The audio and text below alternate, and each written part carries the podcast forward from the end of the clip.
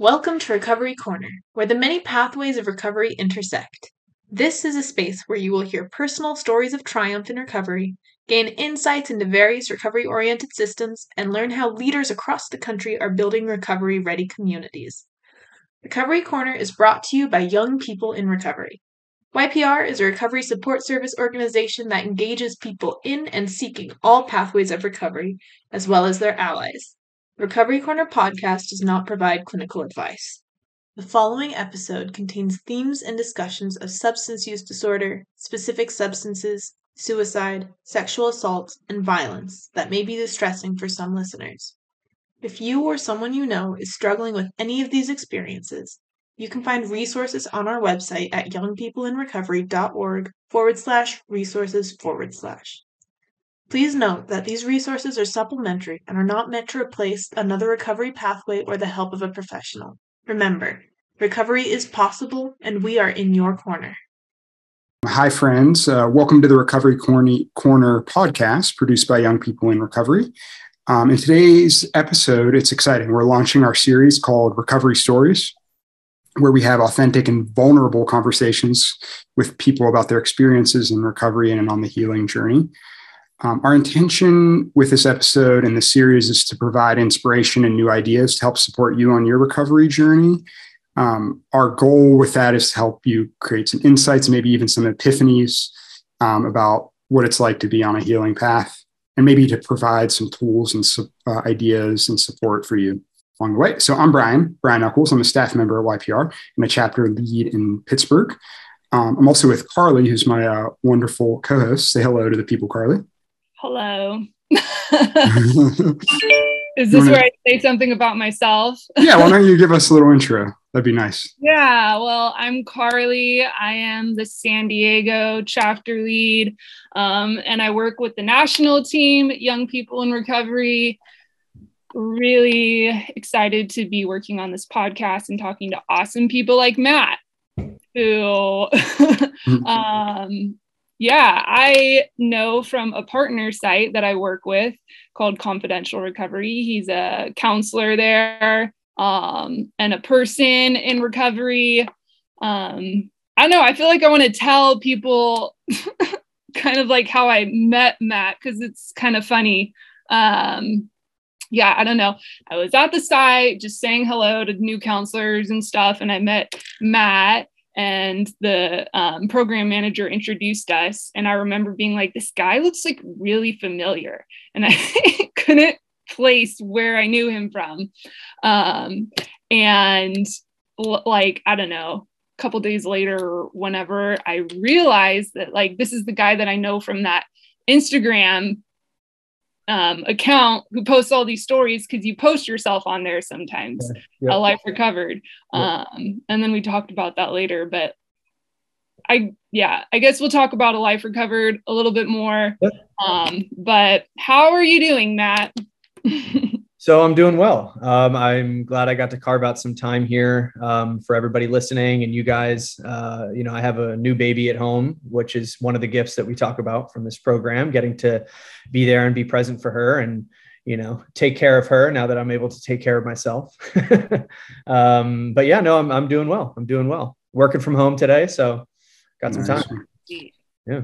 Well, first of all, congrats on the exciting addition to your family. Um, that's Thank fun. You. So we're here now where, you know, you're working from home and you're able to be present with your family, but maybe could we start with just a little bit about your story or whatever you want to say about that. So what's your recovery story, Matt? So yeah, I mean, it's like anybody's, it's, it's a long one, but basically it starts out where, you know, I was, I'm originally from Connecticut.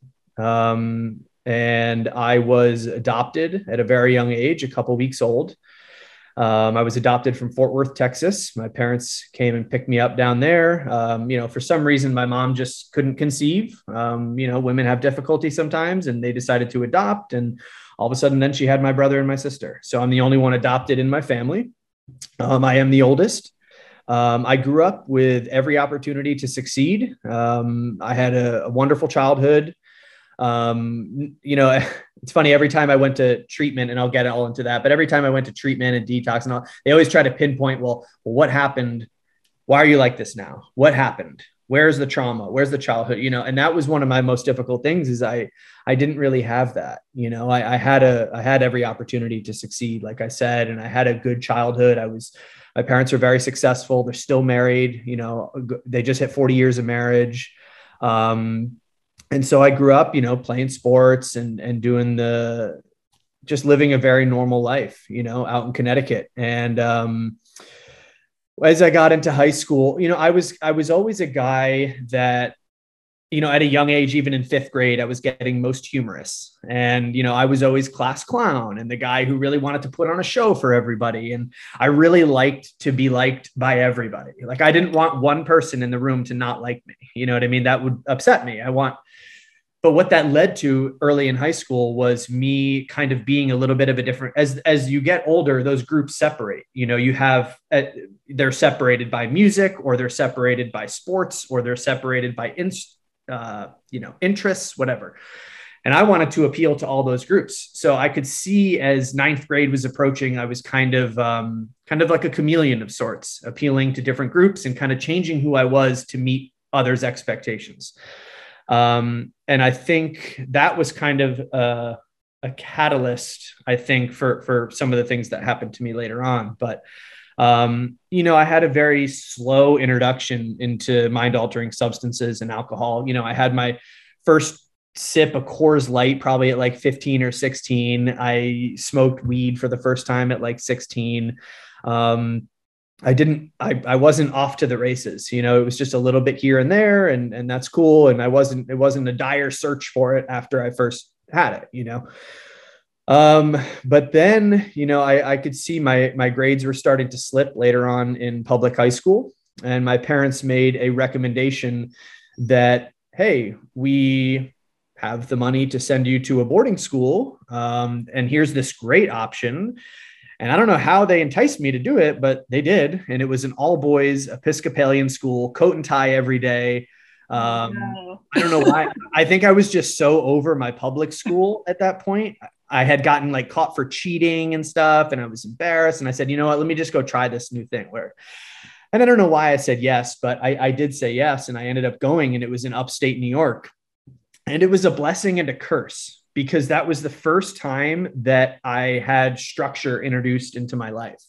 You know, there was chapel in the morning and classes and then as soon as classes are done you you know you play sports and then after that you get cleaned up do a little homework and then there's dinner there's me- specific meal times you know and there's expectations and things that you have to do there. Um, and it was a good school. It was where i first saw structure and i did very well Mm. I was co-captain of my varsity golf team. I was the uh, I was writing for the newspaper. I was I got like the ethics award for this class. I mean, I was doing really well. I was in like they have a list of like where everybody's at, and it's all like it, the combined score is like athletics grades, like all this stuff. And I was like eighth out of like ninety kids. You know what I mean? So I was doing really well. I I brought I I through the structure, I was able to get on a higher level, which was awesome. But also with that came more drugs and alcohol because we were a school that was a boarding school. We're there 24 7. Um, I stayed there on most weekends. And you have day students that come and they drop off alcohol or they bring whatever, you know, mm-hmm. and then they leave it for us to do on the weekends or we buy it from them or whatever. So that's where I was first introduced to most of the hard drugs, um, cocaine, ketamine. Uh, you know, we had we had guys from like all over the area, and we had one guy who had a horse farm, and so he had ketamine that he would boil down and bring the powder in. And so we'd all be like walking around high as hell, you know, throughout the dorm on the weekends and just like really crazy, like bizarre shit, you know. And um, that's kind of where you know I started. I got introduced to pharmaceuticals there, and and oxys and benzos and all that stuff, and um, I started to really enjoy that stuff. You know, like I was really good student during the week, but I really went hard on the weekends, and I didn't even want to go home to Connecticut because I knew that this was waiting for me on the weekends, and I could I could get high here. You know. Mm-hmm. Um, and so I graduated there and I left there and I went to the University of Rhode Island. So I did a couple years at that school and I, you know, I did well. I was able to get into a, a decent college, and because that's what you do in my area. Every parent talks about, "Hey, where's your kid going to school? Where's your kid going to school?" You know, mm-hmm. and like I was a very, I was on the less impressive end, which whatever. Um, but I was, I was doing it, and I went to college, and all of a sudden I went to college, and I lost all that structure. So I went to college, and I just started doing. I was doing cocaine every day. I was just, I mean, I'm not going to get into it all or war stories, but it was just chaos. It was there was absolutely no productivity. Nothing good came out of it. I, I'm surprised I even made it into my sophomore year. By the sophomore year, by May, I was I had stopped going to classes. I had straight F's throughout. Um, and they basically sent me a letter and said, Hey, you're not invited back, dude. Like, peace, you know? Yeah. And I, I, looked at the letter and I was like, That's fair. I haven't done anything. And my parents were pissed, of course, because they had funded two years of for nothing. Um, and so I got back there. And once I got back home, you know, I was into other stuff again. And I was just, it started this cycle of just starting things and not finishing them. And I was okay with that. You know, I, I just wanted to do what they think I should do, or, what's the next best thing for Matt, or what will get me through the next month, you know? And um, eventually, you know, I was doing so much cocaine over there that I did have an intervention. I had an intervention in 2010 after a concert at Webster Theater in Hartford, Connecticut. I had come back, and the next morning I had an intervention. It was just like you see on TV. It was a whole room of people, my friends, my parents, family, all in this room. And what I was aggravated about though was some of my friends I had done cocaine with like a few nights before. I'm like, why are you sitting on the couch right now, dude? You know, so I was I wasn't I wasn't there to like look at myself. I was there to be like, what about him? He, he, you know what I mean? I was just, I was still, uh, I still regarded it as a phase. I was playing blame game, and they all said, you know, we're so worried about you. I mean, looking back, yes, I went harder than anybody. You know what I mean? When it was like 12 or 1 or 2 o'clock, I was like looking for, you know, AM. I was looking for the next thing to go to. I didn't want the party to end. I liked uppers. I like going for days at a time. I don't want to sit in the couch and melt away. You know, I want to go, go, go. Where, what's next? And, um, and it caught up with me. And my parents basically said, here's two choices. You can get the fuck out of our house or you can join the military because you did well with structure, remember? So you can go do that. And so I said, okay, well, that's not a lot of options. Uh, I don't really have anything to do. I don't have any money. I'm like working at a fucking deli part time, like barely getting by just to buy IPAs. Like it was, it was shot. So I said, okay, I'll join the military. So I joined the military. And, you know, I've always been a guy that likes um, when others run away from the fire, I run towards it. I like the intense stuff. So I said, well, if I'm going to do the military, I better join the special operations program. So I worked to get a contract for special operations for about a year. So I worked out with the special warfare New England guys, um, and I ended up getting a Navy diver contract. And so I got a contract to go into boot camp as a Navy diver in Spec Op boot camp March of 2011. So March of 2011, I left for boot camp and um, I was using up until that. Um, but obviously I was I was done after that, and I wasn't. It wasn't an. It still wasn't an everyday thing at that point. It was more just I when I did it, I went really hard, you know, mm-hmm. and I knew I had to stop. And I went to boot camp, and you know they ask you that you do this whole. And I'm way out of the military now, so I can talk about it. But um, you do this whole intake and have you ever done this? Have you ever done that? No, absolutely not. No, nope, never smoked weed. Nope, nope, nope. So you get in, and of course, you know, I tested clean. So, okay, he's never done that. It's great. Awesome. Um, shiny guy, shiny guy, you know? so, anyway, so I, I got in. My boot camp was, uh, made up of SEAL, SWCC, EOD, Air Rescue, and Navy Diver. So SEALs, Navy SEALs, obviously. SWCC are Special Warfare Combatant Craft Crewmen. Those are the guys that pick up and drop off SEALs um, on their missions. Air Rescue are the guys from the helicopters that are grabbing people out of the water. EOD is like the hurt locker, explosive ordnance guys, and then divers us. So there was the five jobs. So it was it was hard. I mean, it was the hardest thing I had ever done up until I got sober. Um, but it was it was hard. It was nine weeks of hell, um, but it was awesome. I got out of there. We started with like 95 guys. We left with like 62, so we had dropped quite a few along the way. And um, I got out of there and I went to follow on training, and of course, um, I wanted to party. Uh, I went out and uh, they told me at the training command The only thing you have to do is not drink. You can't drink during these next eight weeks. We had a couple different trainings that we had to do before we were officially in the military, and uh, and I drank, and they decided to make an example out of me and a few people, and they sent me undesignated. So they took away my contract, they took away my job, they took away everything, and they sent me to the fleet overseas to Japan on an aircraft carrier with no job, bottom of the fucking barrel after I had just done all this training and made it through boot camp and everything. So um, I was just so defeated. I was so upset. I was so embarrassed. I didn't know how to tell my family. I made up an excuse that it was injuries, this and that, when it was my alcoholism. And I still regarded it as a phase. And we're years in of consequences now, you know. And along along the way that I didn't mention, there's crashed cars, there's all this other stuff too, you know. And uh, so I had a chip on my shoulder and I just became a complete fucking alcoholic. Um, 2011 through 2017, I was or 2011 through 2014, I was in Japan. We did four deployments in the Asia Pacific. Um, when I hit port and we went into these Asian countries, um, I mean, I ran amok. I won't get into it, but it was not good behavior um, with with with women, with drugs in the Philippines. I had tried meth for the first time in the Philippines while active duty, a couple days in a port visit, like in a hut in the Philippines, smoking crystal, because that's the drug of choice over there. And now the, the president now it, it's like you get executed if you're caught with that stuff. You know what I mean? And like it's just it was wild. I just look back at some of the things I did. It was just chaos. But you know, my luck did eventually run out. I came over to uh I had met a girl when I was on leave around the 2014 time.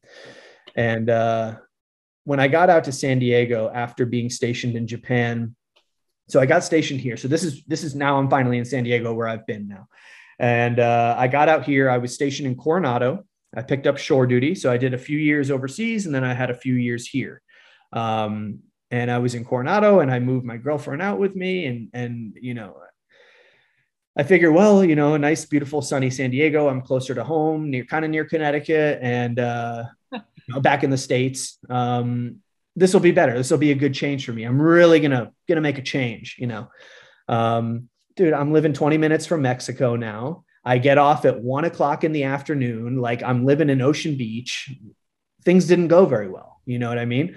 um, and it just continued to pick up from there and then i lost my relationship and uh, and then i eventually lost my career because i popped positive in 2017 i was i woke up at about 9 a.m on someone's couch in like spring valley and i had to be at work at muster in my uniform. I was active duty um, and i had come off like a two-day bender um, off the weekend and I didn't show up Monday morning till nine and our stuff starts at 6 30 or actually, no, I didn't come into work at all that day because I knew that they were going to breathalyze me and stuff and I would have reeked.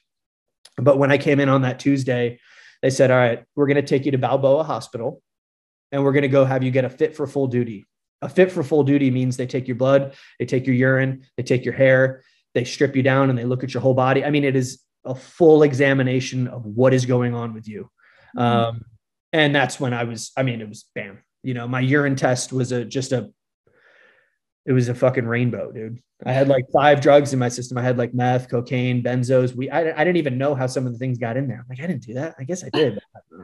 anyway, so, um, so the gig was up, you know, um, and they had actually tried to help me before this point. You know, they sent me to uh, they sent me to rehab actually uh, in early 2017, uh, SARP, which is Substance Abuse Rehabilitation Program. And it's a military rehab in Point Loma here in San Diego. Um, I don't know if you guys know it, but um, I went there. And actually, this is where I first got introduced to AA. Um, this is where I first got introduced to Alcoholics Anonymous, unwillingly, of course, but this is where I first got introduced. So I was at that residential facility for 30 days. Um, and, you know, they bus you to meetings um, a couple times a week. And so I, we, I went to this one meeting and it was in La Jolla and it was uh, the men's Saturday morning um, in La Jolla, like a 9 a.m. It was really good meeting. And I, I, I didn't know AA, and I, I walked in there and I was like, wow, everybody seems like pretty like okay with life in here, you know, and like they can't all be fucking with me, you know what I mean? Like there has to be something going on, um, that whatever I'm doing is not it, you know, um, and I was down with it, you know, like I wanted to get sober, I wanted to stop drinking. Um, i was starting to realize that okay my life really is like falling apart. Like this is no longer a phase. Like you're losing all this stuff because of the substances you know? Um, but i was so new to it that i didn't realize that you had to put 100% in. I figured i could only do some of what you uh, suggested or i could only read a few of the pages and it would really click or i could still keep my old friends. I just have to make a couple new ones. You know what i mean? Like and unfortunately that's that that was not enough. Um, so when i left there i drank and then that's when i popped for the drugs and ultimately left the military. Um, and then i moved out to east county. Um, i was kicked out of the military after seven and a half years and i had lost my career. I lost like the only thing that i knew. And and yeah i was upset because i i ha- didn't have a job in the beginning. I eventually struck a job and was a mechanic but I liked it and it was okay and it was a steady paycheck. Um, I didn't love it, you know, um, but I was just such a liability at the end that it was like for the best that I got kicked out. But because I left because of drugs, they offered me no transition, no help when I got out. And I was just out on the street with a DD 214 and a bad discharge from the military.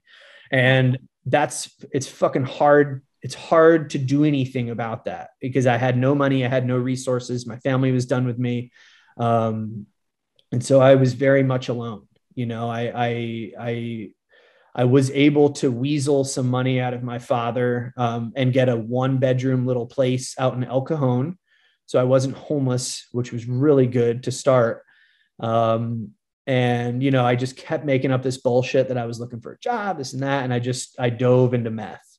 Um, and it just spiraled from there. I started IV drug use um, and it just got really, really crazy. Um, and during this time, I met my now wife. Um, I was so, you know, I look back on it, and the worst part of my addiction and being in the grips of it was the fact that I was just so alone. Like no one wanted anything to do with me anymore. And and there's that famous quote like the opposite of addiction is connection and all this stuff but i really find that to be true um, I, I, I did not have any love in my life. I, I didn't have anyone to talk to. Um, I just ran off of my best thinking 24 seven, which was fucking awful. I was doing meth. So obviously it, I wasn't thinking very clear and I was just running off of self will and, and I was, I was fucked. Um, and I met this girl through online dating, I tried to present myself as this like guy who really had it together, and she could tell I was a fucking mess. But we had a couple good conversations, you know. Um, and at that point, I wasn't even on there on the online dating to actually go on a date. I just wanted to talk to someone. I just wanted to have a. I just wanted a friend. You know, I would go to the bars and I would buy people drinks just so I could have a conversation with them, so they would fucking like me. I was just so alone you know and i remember sitting holed up in that apartment and you know i thought about how those meetings were good and all this stuff but i just there's no way i can get back there i'm too far gone you know and at this point i was suicidal and i was dealing with this mental health shit and um you know looking back on it now like i realized that that entire time that i was suicidal i didn't want to die. I just didn't want to live that life anymore. And i didn't know how to get out of it you know? Um and that and that's sad because I have a lot of veteran friends that are um, that have committed suicide. I mean, there's at least ten in the past couple years um, that I knew personally that have died um, because they get so caught up in this this mental health or this addiction stuff, and they don't see a way out.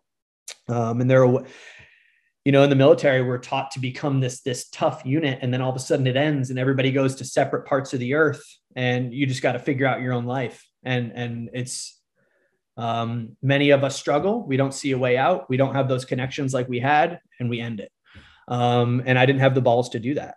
Um, you know by the grace of god so my wife is a uh, is a buddhist she's cambodian her parents escaped the khmer rouge in the 70s um, when the communists were taking over and pol pot was executing all the cambodian people um, and uh, her parents are like spiritual healers.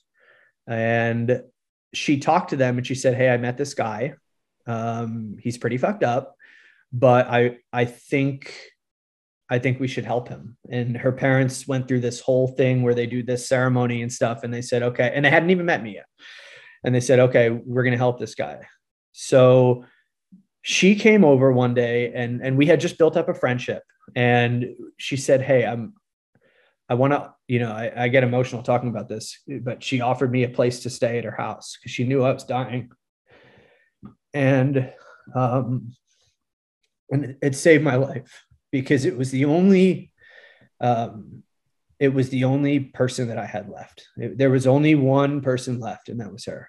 Um, and she gave me a shot. And it's risky to move someone very sick into your home like that um, because they're either going to get help or they're going to steal all your shit or, or, hurt your family. You know what I mean? Like it, it could go, you know, only a couple ways. And um, she said, make me a promise that there's no using. And, you know, I said, sure, sure. I, I, I just wanted any situation that was better. Um, and I did end up using there and, and, you know, we had back and forth and we got into a lot of fights and I decided, okay. And I would, I was going to sober livings at this point and then going back to her house and, and I was really trying to do the deal, but I was still not putting hundred percent in. And, you know, by this time I had done a few rehabs, detoxes, and I finally went back in 2019. I went to the Anaheim lighthouse.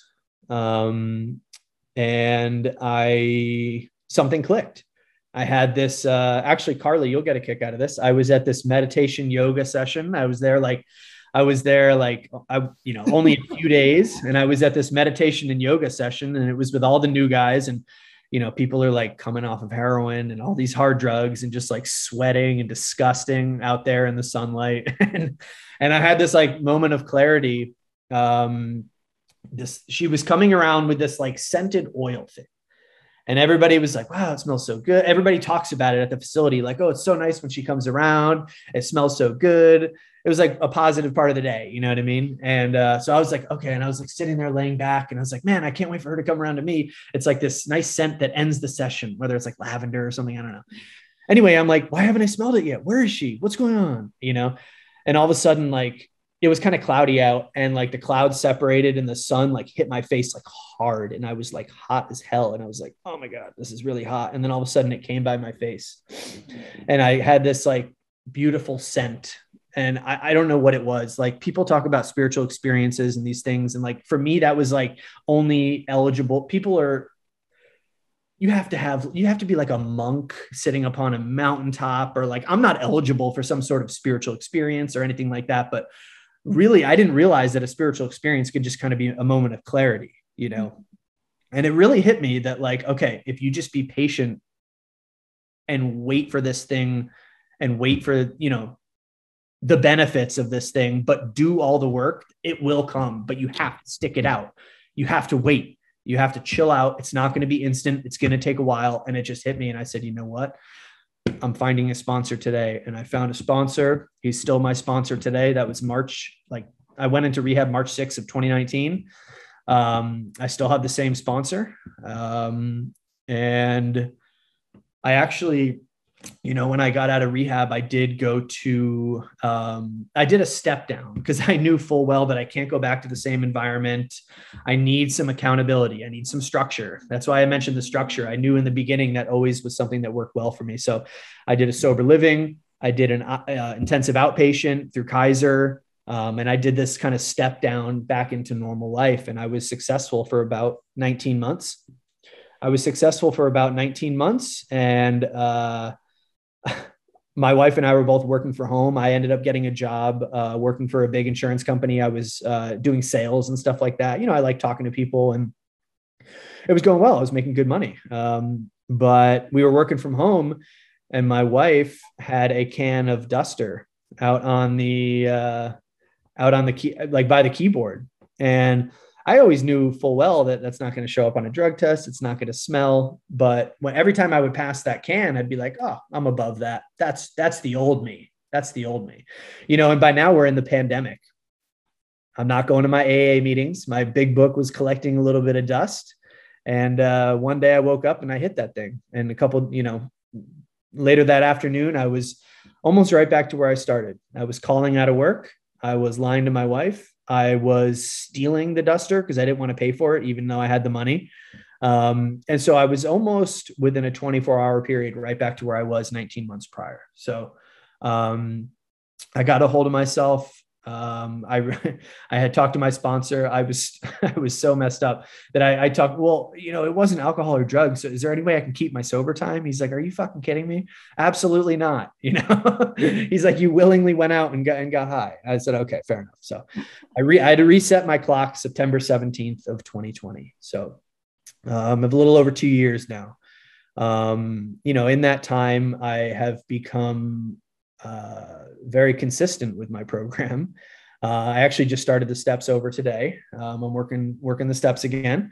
Um, I do do a 12 step program. AA was the first thing that worked for me, um, and you know my life is pretty good. Like I won't get into it all, but like I, I just had a baby. I got married. Um, I was able to buy a home. You know, um, and things are things are pretty good now. You know, I I left the insurance industry and I started working in treatment actually, which is where I met Carly.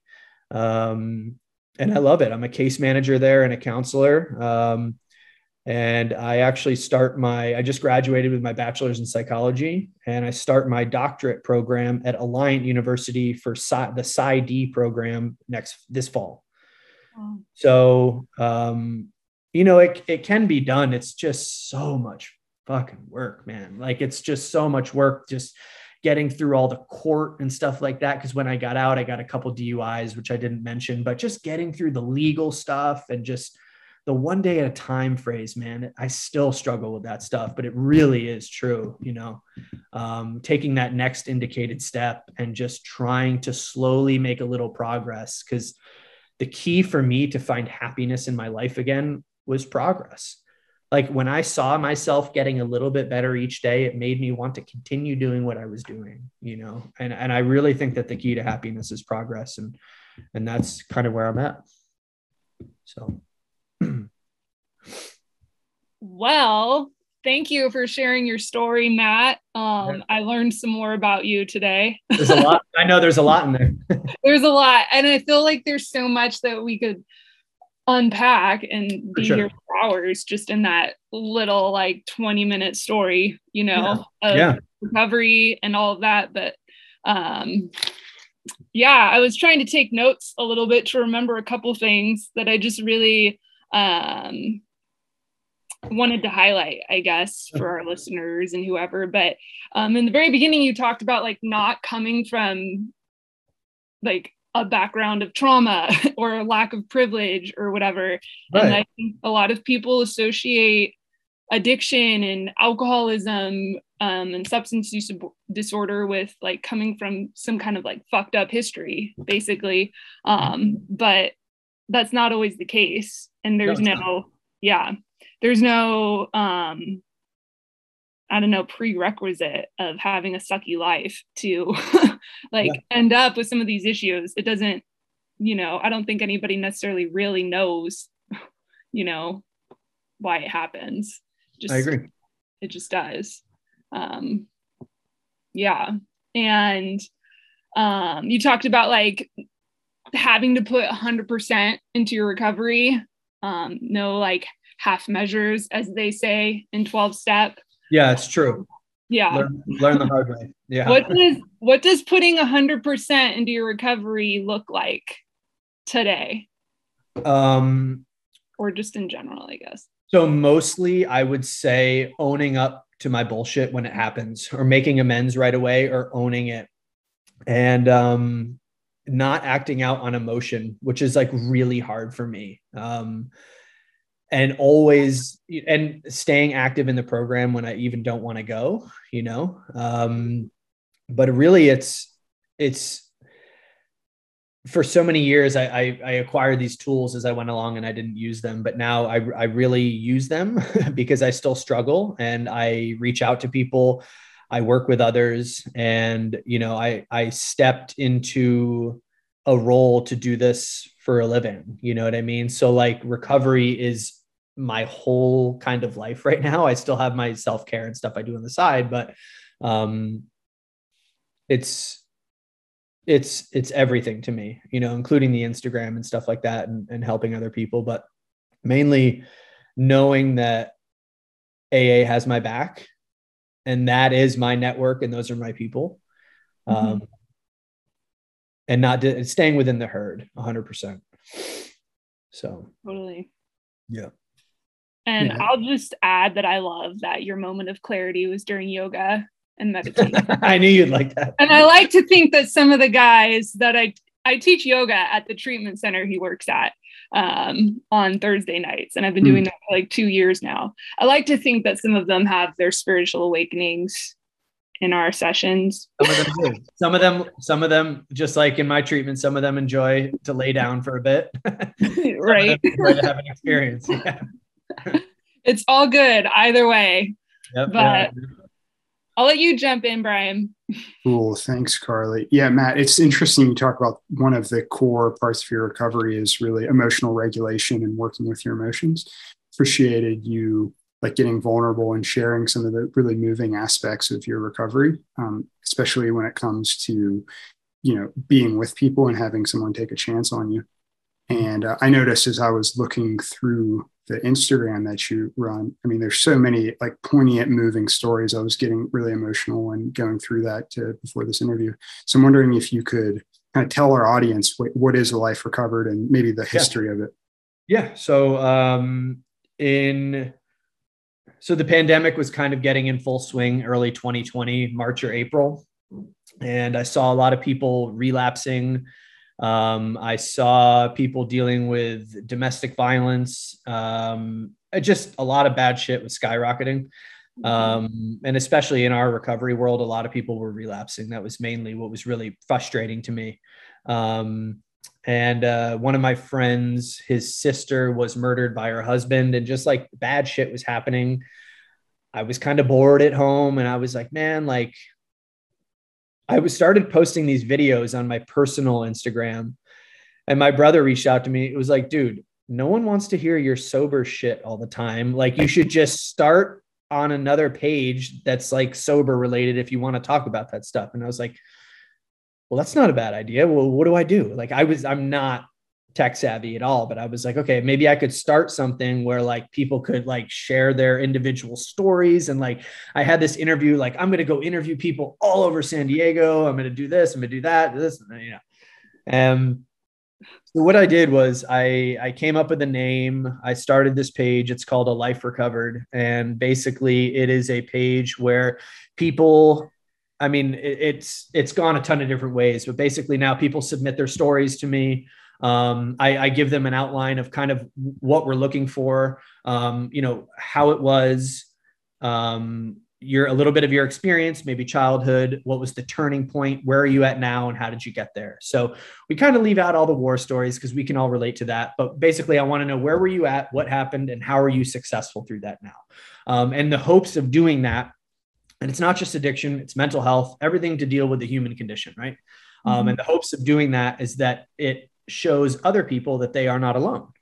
Um, because many people don't work 12 steps. They don't do smart recovery. They don't do celebrate recovery. They don't read. They don't do anything. They go on Instagram. So, um, and, and that's okay. And if that's what you want to do, because then there's pages like mine and many others where you can maybe get a spark of, hey, maybe it's time to try something different. Here's a story how this person was successful. They also dealt with what you dealt with so maybe you can talk to them because that's my biggest thing you know? I've i've built that account completely organically. I've never paid for a follower. I've never paid for a like. I built it completely organically so people can relate to each other and have meaningful conversations on there and connect in hopes that they better themselves. And um, it's just kind of taken on a life of its own you know? And i do submit uh, and i started it sorry in july july 31st 2020 was my first post. And i went to ocean beach and I did this little video out in out kind of near the ocean where this is what this is what I'm doing, this is who I am, this is what I want to do. And it was hard at first too because I had like 40 followers and people were like, dude, who's who the fuck is this guy asking for my personal story? Like, I don't know this guy. So what I had to do was I had to actually ask like close friends and people that knew me to help me get it off the ground. Mm-hmm. And that's how I was able to start building stories. So all the first stories are everybody that I know from my personal life. And then it evolved into people being like okay well they did it so i'll do it you know? And it just kind of went from there. And i was doing like memes and stuff in the beginning and, and it was fun to make them but it was like okay i don't know if people are getting any value out of memes right now. So let me switch it up and let's really you know that's when i dove in and i started doing before and after photos and illustrating the transition you know what i mean? And um, i have stories that are all very unique on there. Some of them are very intense very very intense um, I have stories on there um, of you know women that were raped. I have stories on there of people that have murdered parents or murdered children. I have stories on there um, of a guy that actually drove. He's a, a, good friend of mine now, and he drove uh, was under the influence, and he got in a car accident and he killed two people that were in. He killed two people that were sober and in recovery. Wow. Um, his name is Martin Lockett. He's out of Washington. He's a really good guy. But um, so I have these really like wild stories on there, and and people see these and they just are like, wow, like some of this has happened to me, and that's work for that person. Maybe I can do that. Or hey, that's really bad. I don't want that to happen to me. So maybe I should make a change. You know what I mm-hmm. mean? Um, and I think it's working, and it is part of my program. I mean, it's a little bit of way to me to be of service. You know, I don't make a dime off. I don't do advertisements. I don't tell you to buy shit. I just post on there in hopes that it can resonate with you. So, well, it's super well done and very inspirational. And I want to say that I probably started following that account like before you had 68,000 followers yeah, on yeah. there or whatever, because it was a couple years ago. Yeah. So crazy to see how like it's it's evolved and yeah. Probably one of my favorite recovery accounts that I follow for sure because of how real it is. And like there's no sugarcoating.